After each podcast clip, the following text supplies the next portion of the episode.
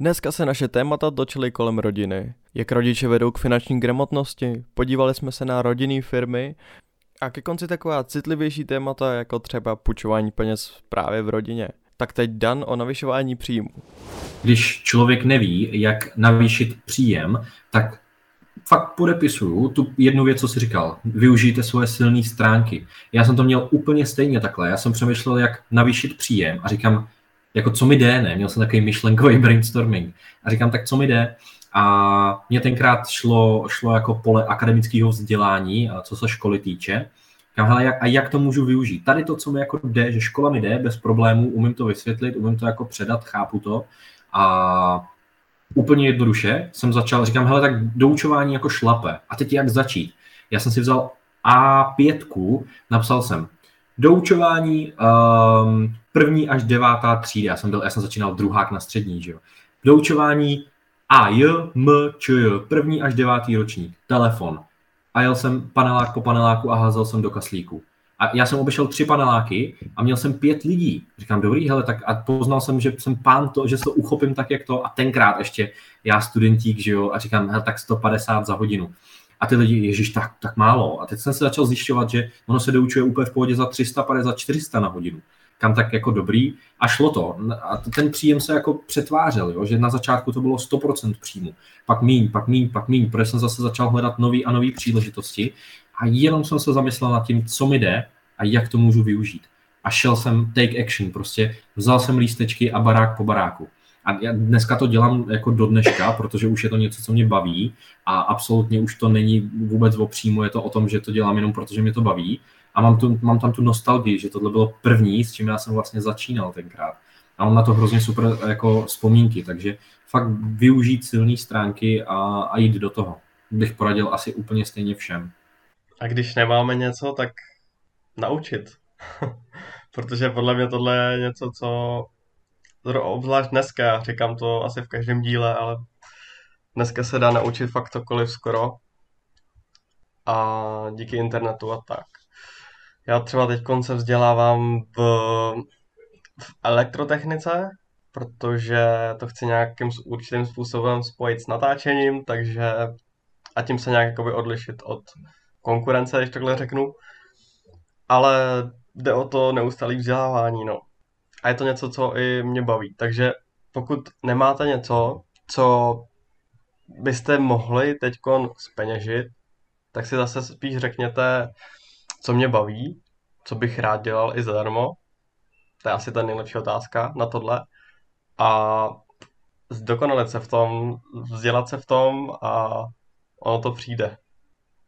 Hele, já v rámci toho vzdělávání mám takovou jako jednu praktickou informaci. Jo. Um, potkávám se u toho s, de, s tím u desítek klientů a jak jsem měl na začátku trošku ten teoretický monolog na ty parametry u těch investičních bytů a dneska lidi ve finále, vem si, pokud Hume říká co nejdřív, za mě co nejdřív může být 20 let, jo, 22, já jsem první nemovitost kupoval 22 let a když to srovnám i na sobě, protože vidím, že je to možné, tak dejme tomu 22. Koupíš průměrný byt za, 300, za 3 miliony a potřebuješ 10%. Kde člověk ve 22 letech, který už nějak funguje, má vzít 300 tisíc? Já vím, že je to jako těžký, prostě, že se nám to může povídat a ten měl štěstí a tady tomu dali rodiče a, a tady ten, ten, tomu skončilo stav jako cokoliv, ale kde vzít 300 tisíc, já to chápu. A proto úplně v klidu, když někdo má možnost, já vím, že to nejsou všichni, ale pokud v rodině je nějaká nemovitost, dá se využít i to, že prostě ty rodiče vám tu nemovitost dají do zástavy. A takhle už jsem pomohl k bydlení nebo k nemovitostem jako x klientům do 25 let, kteří absolutně neměli ten půl milion, což fakt chápu, protože já taky ne. A zeptat se, zeptat se doma, pokud už je tam nemovitost, a klidně, hele, rodiče ti dají ten byt a máš to LTVčko a už si jedeš sám.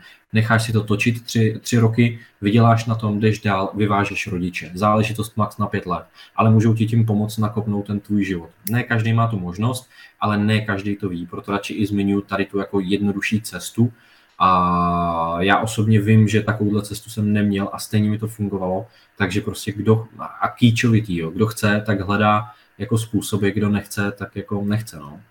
A takže tak jako nějaký třeba jeden z mých typů tuto. Souhlasím. Já si myslím, že eh, pokud máme rodiče, který uh, uvažují i finančně, tak uh, a šetří vám třeba na, na jako, jak se říká, to stavebko a tak dále, tak myslí na vás jo, v tom, tady tom duchu. A tím, že by hodili do zástavy svoji nemovitost, tak je to nic v úzovkách nestojí. Jo, je to prostě na pár let, dokud se to nesplatí a zase, zase jsou z toho vyvázaný. Jo. Takže není to tak velká věc a Eh, já si třeba trofnu, že tohle je mnohem větší hodnota, kterou můžou dát svým dětem, než jenom prostě cash a utrácej. Jo. Naopak takhle jim pomůžeš, ale dáš jim i závazek na to, že to musí fakt splácet, musí makat na to, aby to dokázali splácet, eh, hlídat si to. Takže dobrý point. Já jsem rád, že jsi to řekl i takhle, protože um, my kolikrát přemýšlíme, že uh, přemýšlíme tak, jak přemýšlíme, protože jsme v okruhu, v jakém jsme okruhu a přemýšlíme, že nás poslouchají lidi, kteří uh, jsou jako v našem okruhu, ale třeba tohle se může dostat i k někomu staršímu, kdo to řeší jako z pozice rodičů a, a ty máš jediný mandát tady mluvit z, jako z um, pozice rodiče, takže díky i za tenhle point, že ty děti můžeš vést tady tím a pomoci jim k té nemovitosti tu tím, protože a ten závazek, jak říkáš, asi to jako vystih skvěle, že tam je a díky za to, super. O to může být taky zajímavý téma rodičovství a finanční gramotnost. Můžu říct z mý třeba zkušenosti, jak mě rodiče vedli, protože oni podnikají, podnikali dlouho a, a neměl jsem vlastně kapesný, jo, neexistovalo nic takového. Jo, prostě ano, měl jsem nějaký to, že jsem si mohl zaplatit obědy a nějakou sváču, jo, ale kapesný prostě neexistovalo a když jsem něco chtěl, tak uh, jsem si na to musel v úzovkách vydělat. Nebylo to tak, že jsem musel chodit po brigádách, ale prostě jsem šel makat do uh, rodinné firmy, jo. Nebo tenkrát to bylo prostě tak, že rodiče vlastně obchod, tak jsem chodil tam pomáhat, jo. A spoustu lidí nad tím přemýšlí tak, ale mý rodiče podnikají, ale mm, já bych nechtěl dělat to, co oni, jo. Fajn, v pořádku můžete prostě obcházet jakýkoliv jiný brigády. Já jsem zastáncem toho, že pokud bydlíš pod jednou střechou, která je zaplacena podnikáním tvých rodičů, tak eh, dává smysl pomoct jim v tom, co dělají. Jo. I když to nemusí být nutně uh, to, čím se chcete živit. Má to tam tu krásnou věc v tom, že vám to dá perspektivu, co to obnáší vést nějakou firmu uh, i z té interní stránky a pochopíte i spoustu věcí, proč vlastně rodiče se chovají tak, jak se chovají, jo, nebo proč k něčemu přistupují tak, jak přistupují. Takže hodně vám to i může zlepšit vztah s rodiči. Neříkám, že to je pravidlo, protože znám spoustu případů lidí, kteří pomáhali rodičům s firmou a nedopadlo to dobře, ale znám i spoustu případů, kdy to dopadlo skvěle a vlastně rodič, který buduje něco, tak jeho přání většinou, většinou, neříkám zase, že to je vši, vždycky a pravidlem, ale většinou si přeje, aby to eh, další generace vzala po nich. No, ať už aktivně, nebo i aspoň pasivně, že se budou účastnit třeba board meetingů a tak dále, ale přejou si podle mě, že aby, aby si to převzali a posunuli to zase o další level, protože uh, my tady vidíme spoustu podniků, které vznikly v 90. letech, že jo, nebo uh, kolem roku prostě 2000, kdy teď už je ta doba, kdy to přebírají děti a posouvají to zase na další úroveň, uh, využívají digitalizace, e-commerce a tak dále a dokážou to posunout mnohem dál a, a zachovat vlastně to nějakých vozovkách dědictví. Jo. Uh, takový ty obrovský konglomeráty, třeba co vidíme z Ameriky, kde ten trh, řekněme, kapitalistický je, je fakt dlouho a můžeme vidět už uh, tři, čtyři generace uh, různých majitelů v jedné rodině, tak to častokrát už nemusí být tak, že opravdu ty pravnoučata to vedou jako CEO, a protože prostě na to třeba nemají dostatečné znalosti, zkušenosti a tak dále, ale podílí se pořád na tom vedení té firmy uh, nebo jsou v boardu a tak dále. A uh, já, jako kdybych byl rodič, prarodič, tak bych byl na to pišnej. Ne z toho hlediska, že by museli, ale z toho hlediska, že hele, po mně něco zůstane, po nich tady něco zůstane, je to něco rodinného, je to něco našeho.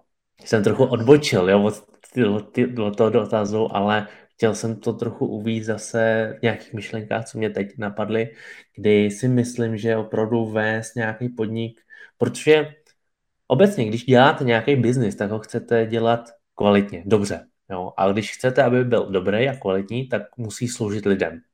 A pokud slouží lidem, tak by měl dobře sloužit i vašim dětem. Jo? A když tomu tak není, tak asi je něco někde špatně. Jo? A to samozřejmě nechci teď na nikoho útočit, protože každý prostě dělá určitě to, co nejlíp dokáže, ale z té obecní logiky věci, kdy pokud chceme za sebou a po sobě něco nechat pozitivního, třeba ve společnosti, tak by to mělo být pozitivní i přece pro naše děti. Já jsem teď poslouchal právě podcast na této téma, kde je teď Siko Koupelny, česká firma velká, taky od 90. teď tam je druhá generace. Převzal to po svých rodičích a on už má svoje děti, se kterými mají právě jakoby takovou podmínku tam vyprávěl, že musí nejdřív někde pracovat 10 let jinde.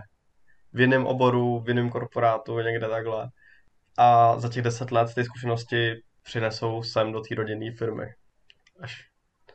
to je to taky zajímavá strategie.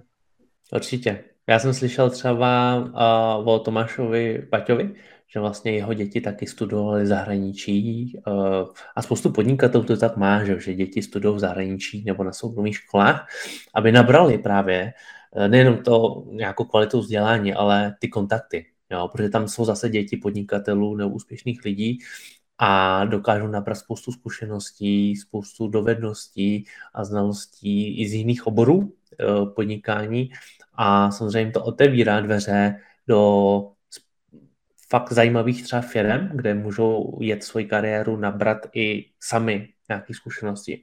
Souhlasím s tebou v tom smyslu, že opravdu ty, ty děti by měly něco dokázat. Jo?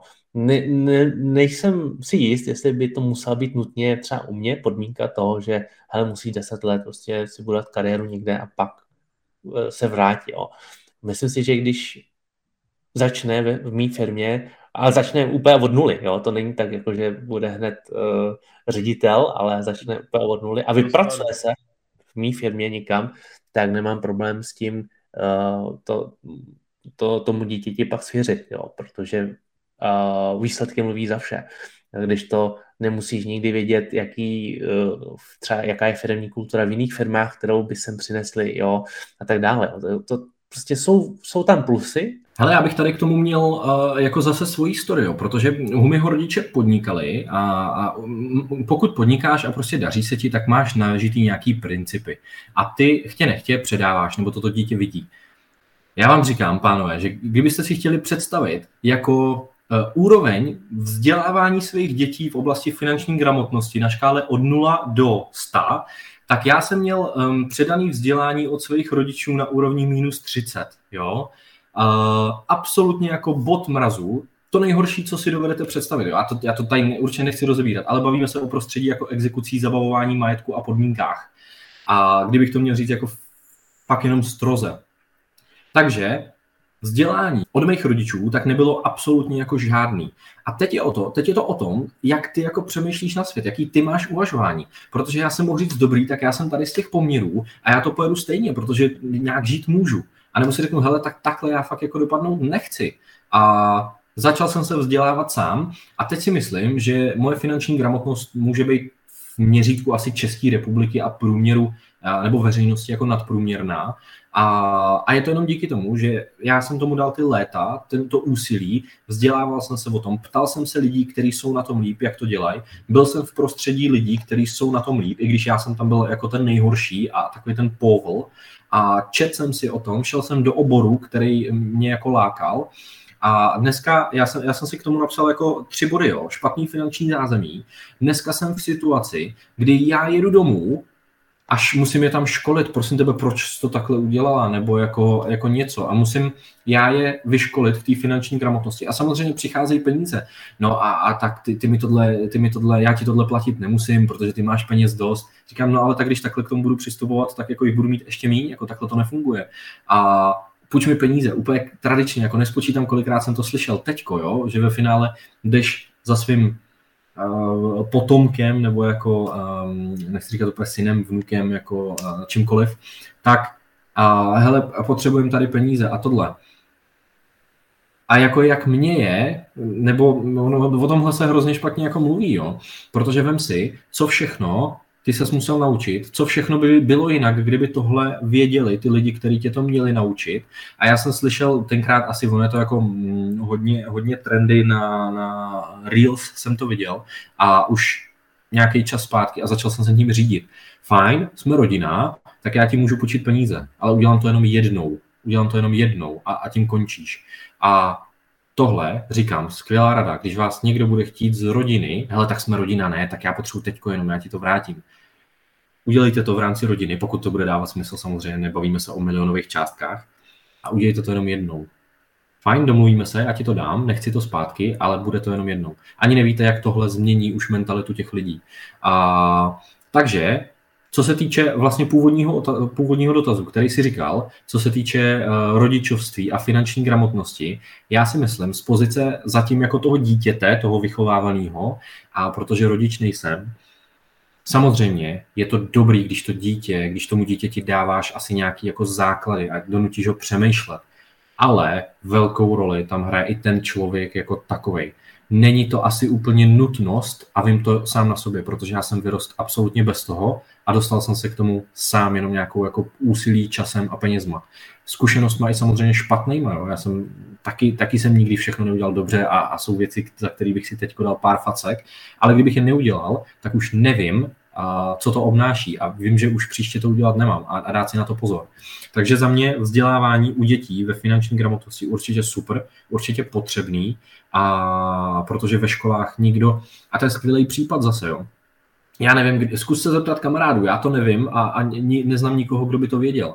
Tati, kolik bereš? Mami, kolik bereš? Kolik stál náš barák? Kolik měsíčně platíte? A to není tvoje věc. A, a to, co, co se ptáš? A, a to, to, to, to budeš řešit, až budeš dospělý. A nikdo se s těma dětma nechce bavit o penězích. Jo? Já třeba nevidím jediný problém, proč by a mám vizi samozřejmě, realita bude jiná za x let. Ale já nevidím jediný problém, proč by můj syn nemohl vědět, kolik já vydělávám, kolik stojí náš barák a kolik stojí provoz toho baráku, protože ten člověk si potom uvědomí ty částky. A takhle nikdo se s tebou o penězích nebaví, až do té doby, dokud jako přijdeš do práce, dají ti nějaký plat, který nevíš, jaký je, dobrý, špatný, jestli je to jako um, průměrný a teď najednou jdeš hledat byt a oni ty nájmy stojí 12 tisíc a já tady mám průměrný, kolik je, 25 třeba čistýho, ono to stojí 12 tisíc a já mám 25 příjem a to je půlka a co mám dělat a teď tuto platit, tamto platit. A ty lidi si začnou uvědomovat ty částky, které jako v tom reálném životě jsou, podle mě až moc pozdě, protože se o tom s nimi nikdo nebaví. Takže a tohle je za mě určitě taky důležitý téma, jo? otevírat tady ty věci, bavit se o tom a úplně otevřeně. Samozřejmě v mantinelech, jako jo, um, a musíš to zase využít tak, aby dítě nepřišlo do školy a můj táta vydělává tolik a tolik. Musíš to jako předat s hodnotou, ale určitě se o tom bavit. Co si o tom myslíte? Já naprosto souhlasím. Je to jeden z důvodů, proč jsem se vydal i na tu dráhu, řekněme, coachingu, mentorování, jo. Uh, ne tak, že bych nutně vyloženě chtěl, nebo to, uh, protože to tě třeba ani nenapadne, jo, jako, že, že to je třeba obor, který dělat, ale uh, spíš v tom smyslu, že ne každý měl to štěstí uh, vyrůstat v rodině, kde by tady to řešili. Jo. Ne každý měl to štěstí se dostat k nějakým materiálům, kde tady to eduku, edukují a ve škole prostě to tak není